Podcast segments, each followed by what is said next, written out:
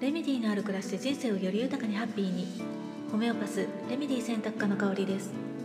普段はホメオパシーというドイツ発祥の自然療法を中心にフラワーエッセンスハーブアロマなどなるべくお薬に頼らずに心と体を緩めて人生をより豊かにハッピーにしていきたいと思っている方のためにレメディー選びのお手伝いをコンサルテーションを通して行っています。レメディーというのは本来の自分に癒して戻すもの言葉気づききっかけといった全てを表す言葉。このチャンネルではホメオパシーフラワーエッセンスといった自然療法のことまたその時私の興味のあること楽しいと感じたことときめいたことなどもざっくばらんにシェアしていきたいと思っています。さて今日はいつものようにねあの和江さんと一緒にクラブハウスでホメオパシー体験談のシェア会を朝開いていて、まあ、その中でねカモミラっていうレメディーの話が出てきたので、まあ、カモミラについて少しだけ、まあ、簡単にご紹介してみたいと思います。カモミラって何？カモミラはこう名前からもね連想できると思うんですけれども、まあ、カモミールあの正確にはねジャーマンカモミールっていうものからできているレメディーです。で、まあ、カモミールってねいろんな種類があるんですけれども中でもねこのあのジャーマンカモミールは硬いね土壌を崩す力があって、まあ、他のね植物の近くに植えると、まあ、その植物を癒してくれるっていうね、まあ、植物のお医者さん的な存在としても知られています。まあ、一般的にカモミールっていうと、まあ、日本ではねあのハーブティーのねイメージが強いんじゃないかななんていうふうに思うんですよね。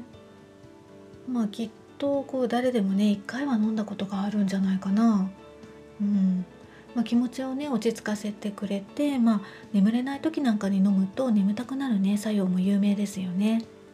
あとはまあ使い方によってなんですけれども、まあ、かゆみとかねもうあの落ち着かせてくれたりもしますね。あのジャーマンカモミールといえば昔ねあの静岡県の方で無農薬のカモミールを栽培している農家さんのところへ行ってあの収穫体験とかねあの蒸留体験をさせてもらったことがあるんですけれども、まあ、収穫した後にフレッシュなカモミールをねこうお茶にしてあのデザート付きのランチと一緒に楽しんだりもしたんですが、まあ、帰りにね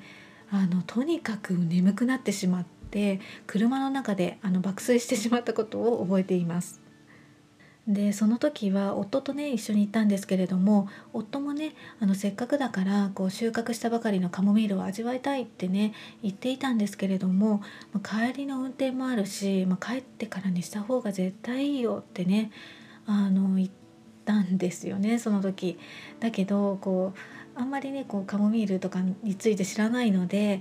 まあお酒じゃないんだし大丈夫だよってね最初は言っていたんです。でもやっぱりねこう農家さんにこう諭されて飲まずに帰って、まあ、本当に良かったなって思いましたね。でまあ最終的には本人も家に帰ってねからまあ飲んでみて、まあ、すごく眠たくなったようであ飲まずにね運転してよかったななんていうふうに言っていました。なのでこうハーブティーはこうものによってはねかなり作用が強いものだったりとかあとは自分の体調とかね状況によってはこう強くね反応する場合があるので、まあ、車をね運転する方はあの気をつけてくださいね。であのホメオパシーのねレメディのカモミラなんですけれども、まあ、どんな時にね使うかっていうと、まあ、本当にねいろんなことに使えるんですが多分一番知られているのは乳児の歯の生え変わりの時の痛みだったりとかあとは何かとね感触を起こしたりとか何をしてもいやいやっていう風にね言ってる時とかですねあの今日のね探検団でも、まあ、ワンちゃんのね歯の生え変わりの時にもあの役立ったよなんていう話もありましたね。まあ、その他にもあの何をしても何をされても何があったわけでもないのにもうイライラして不機嫌になるっていうね、まあ、女性で言えば、まあ、ホルモンバランスが変化する時なんかにも使えるレメディーの一つです。まあ、あとはねうんとそうだな少し変わった症状なんですけれども、まあ、怒りからの咳っていうので、まあ、特にね夜の9時から深夜12時頃に悪化するっていう特徴のある咳の時に、まあ、使えるレメディーの一つでもありますね。いかがでしたでしょうか？あの植物のねジャーマンカモミールがこう硬いね土壌を崩して、まあ、他の植物を癒すっていうことを考えると、まあ、歯のね生え変わりだったりとか、まあ、ホルモンバランスの変わり目だったりってねこう古い状態から新しい状態へと移り変わる時に感じるこう痛みとか怒りとか不安っていった、まあ、気持ちとか症状に役立つ。まあ、レメディーかもっていう風にこう頭の片隅の方に置いておくとまあちょっといいかもしれないですね。はい。今日はまあカモミラっていうねレメディーの、まあ、一つの側面ではあるんですけれども簡単にお伝えしてみました。今日も最後までお聴きいただきましてありがとうございました。この配信が誰かのちょっとした気づきレメディーになりますように。メルマガやブログではレメディーのある暮らしのヒントをお届けしています。より具体的なレメディーの紹介もしていますのでご興味のある方は概要欄にリンクを貼っていますので覗いてみてくださいね。また皆様からのレターも受け付けています。